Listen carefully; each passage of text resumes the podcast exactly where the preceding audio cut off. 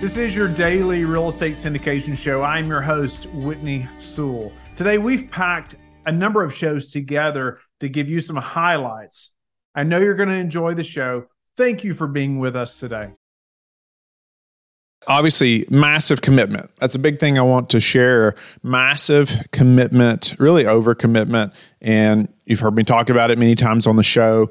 That's pushed me to do many things that I would have never done without really overcommitting and then having to make it happen, having to make it happen. And this is one of those times. And uh, you know, selling the farm, moving to town, having to move twice, and then uh, buying this other house. We quickly put up two two walls in the corner of this basement to to make an office. I mean, like the week we moved in, I had to find a place to record. So the show, I'd started recording interviews for the podcast, and and I, I think I went I, I went to our church office, and it just happened to be the day I was off work for for my federal agent position every other Monday, so two two weekdays a month, and that just happened to be the day the office church office was closed, and so it worked out perfect. I recorded in there the first mini shows. I would go and set up and record, you know, five eight shows at a time, and then come home and and that's where it started until I could get that office up and going uh, at this house. So, anything right there you want to share, Chelsea, or um, I mean, we want I want us to express the hard times uh, during while we were at this house because it's it's very crucial to this is the struggles of start becoming an entrepreneur and starting a business, uh, but the family component as well. I think I I didn't realize really how much the whole family would be affected and involved, whether you like it or not. They're going to be involved, um, but um, so we we got to this house we set up the office. All of a sudden i mean it is like i'm working more hours than i've ever worked in my life. Obviously trying to keep a daily podcast going and building the team to do that and um, also having a family but there's pretty much no time for family which is is not something i'm proud of but it was almost a must for a while and Go ahead, Chelsea. Yeah. so when I think about that time there on our little house, I I really feel like God just made us so fruitful and really blessed our time. I don't think I do think about it as a working time, but I don't think about it in a negative light. I think about it as um, a season that we were in. And again, on this side of it, it's easy to say that. In the midst of it, it seemed like forever, just every day. Um, and so during that time that we were there, we adopted our third child. And so I have, you know, like a, um, a four and five year old and a newborn um, at the same time. And you know, newborns don't sleep and you're trying to get them eating and, and all those things. So uh, that was, I mean, it's a full time job just to take care of a baby. And then you have two more kids and you have to manage your home. And um, I cook everything from scratch. And so I'm, you know, nourishing everyone as well. Um, so it was a working time. It was a, I mean, a stressful time, but it was a fruitful time. I God did so many things in our hearts during that time, in our marriage. Um, he just blessed that time, um, and I think it's so neat for me to feel that way about it. Um, so you know the we get up early and I think we will until we we go home to glory because it is it's some of our time together. And that's been really valuable. We've had some of the best conversations at 5.30 in the morning with the cup of coffee in our hand. And we did that during that time. Um, even though we probably didn't get in as much sleep as we should we were we were up and we were praying and reading and and talking together. Um, and I think that time just together was was so valuable, and that um, God gave us that to help hold us together during that time. And um, just I I think only through God can you come away from a time like that and be stronger but because of him we did. And I am God uses all things for good to those who love him, who are called according to his purpose. And that's so true. God used that time for good in our in our own hearts and in, you know, our marriage in just so many ways for us to to really be fruitful during that time. So, yes, it was a struggle. Yes, it was really difficult. Um, I think in my mind, too, I was thinking it's not going to be forever. God really gave Whitney faith to keep going and to keep working. And he was, I mean, he just didn't give way to discouragement. I mean, there would be times there would be things that would come up and that would be discouraging or, or hard or problems to work through all the time. But it, you didn't give way to a spirit of discouragement. You just kept going. There was this perseverance that God gave you. And so I think that was contagious for me. I think as the leader of our family, to see you working like that was just motivating for me too to keep going. Um, and, I, and I had faith, you know, in the Lord, but also just in you that that you would, you know, I could see all the things that you were doing and and wanted to support you and bring you up and, and instead of being being the uh, nagging wife um, and and bringing you down during that time. So I um, I think it was it was hard for the children. Also, um, I think you know he'd always been training horses, so the the atmosphere was Saturdays are with Daddy, Sunday afternoons, but there wasn't a lot of interaction otherwise.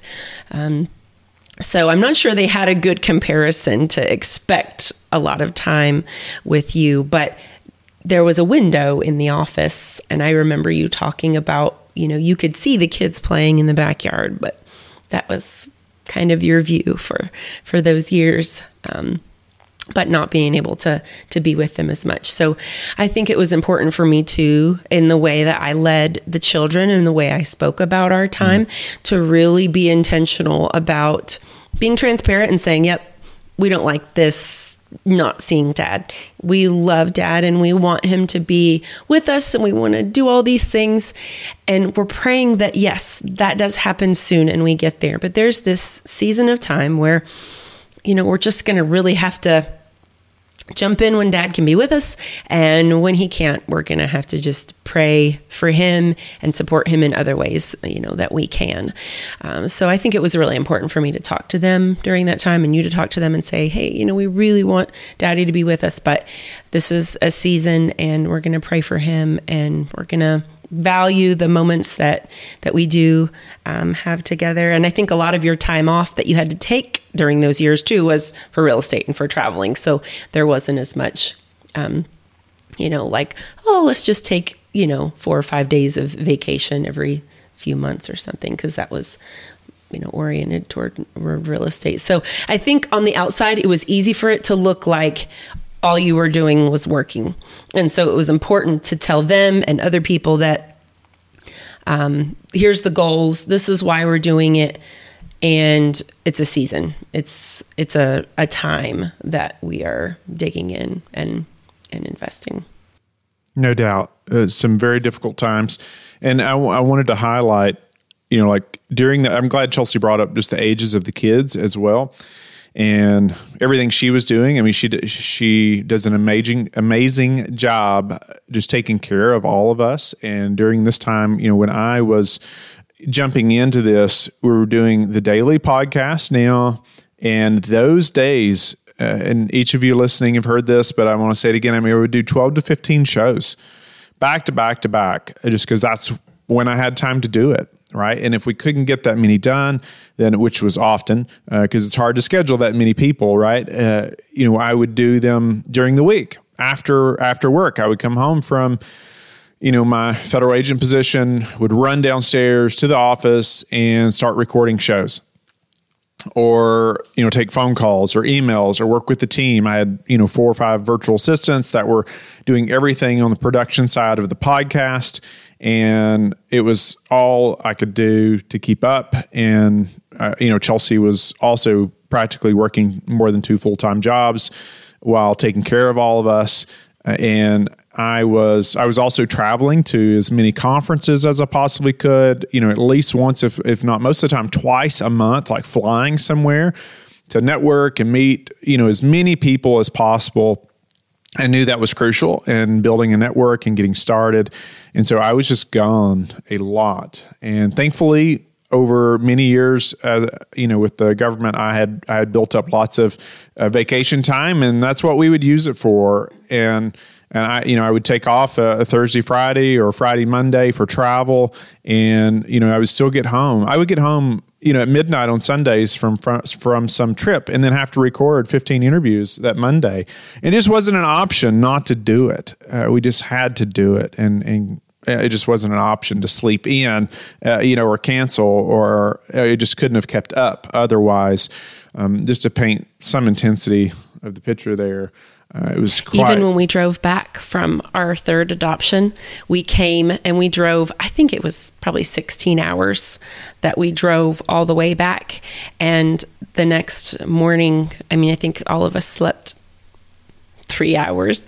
And I went to go get us some food with you know the baby and all the kids and you went downstairs and recorded interviews all day even that day i mean we we just not slept and so that's the kind of commitment level that I always say he was willing to make, and he says we because he knows it's a commitment for everyone. But uh, that's the that's the kind of thing that was done regularly. Just nope, don't make excuses, make it happen. Just do it. Just keep going. And um, I just think you know, God gave you the grace for that and he honored your obedience in your continued efforts. Yes. He, he definitely, definitely did. Uh, you know, one thing too, we had to say no to many things, right? Many good things, right? Not just things that are, are kind of maybe, or we can call them bad, but things that aren't necessary, but many good things, even, uh, you know, being with friends or, you know, church events that we would normally be very involved in or, or just, I don't know. I mean, many things that you would typically go do on the weekends, maybe that are exterior to, you know, work or that mindset, but just to do something different or take the boys even fishing or, uh, you know, good things, right? Had to say no to for a long time. And, and I think even receiving probably uh, some criticism from some kind rebukes. That's right. From, yeah. Yeah. Go ahead. From loving people. Um, our care group leaders or pastors or friends that would say, How's family life going? You seem to be gone a lot, you know, and that kind of thing. And um, so those were good things. And we, we are so right. thankful for people in our life that will say things like that to no us doubt. because it's such a kindness. Um, but at the same time, you know, we weren't able to go to, to small group much and just all the things that we really wanted to be involved in. And so I think that's where thinking long term was really helpful for us because if you stay in that moment, it it can get very, very heavy.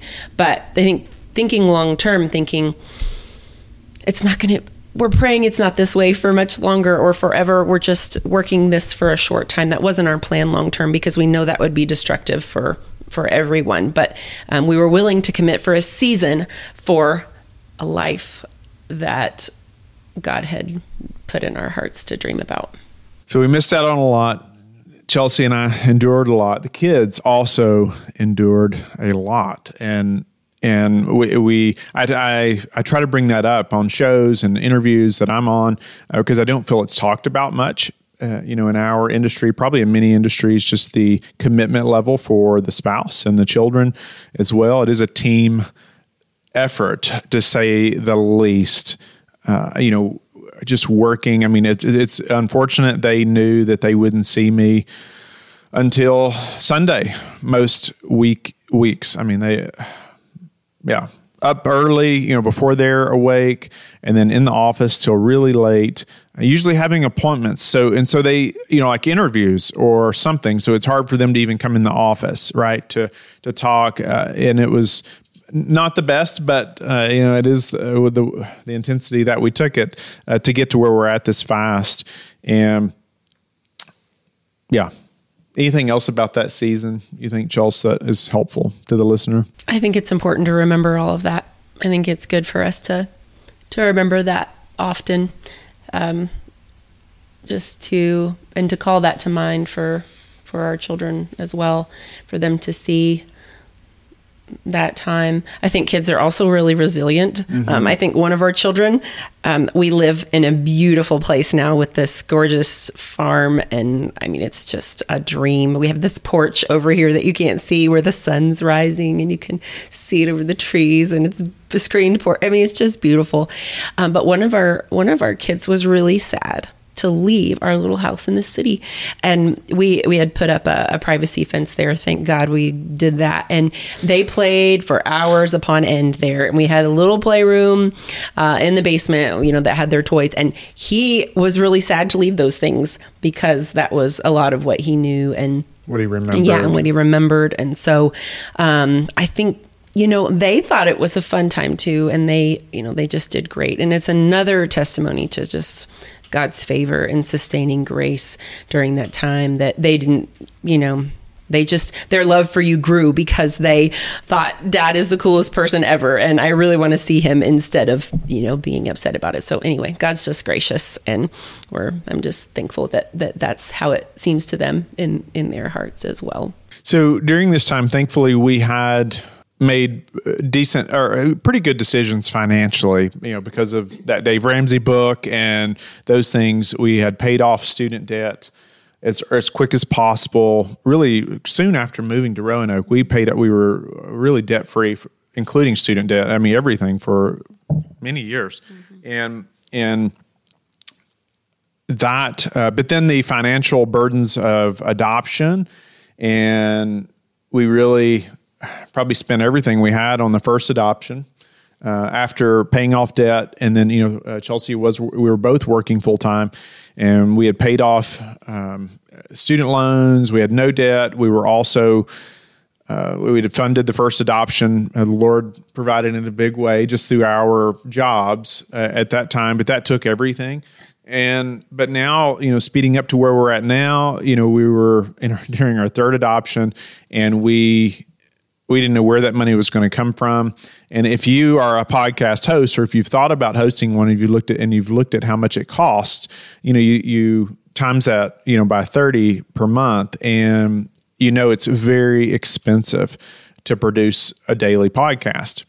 And I don't know really in the beginning what I thought where that money was going to come from. I'm I don't know. I mean, I just thought, okay, we're just going to make it happen one way or another. I didn't really give it an, an option to not do it the way we, we did it as far as the daily show.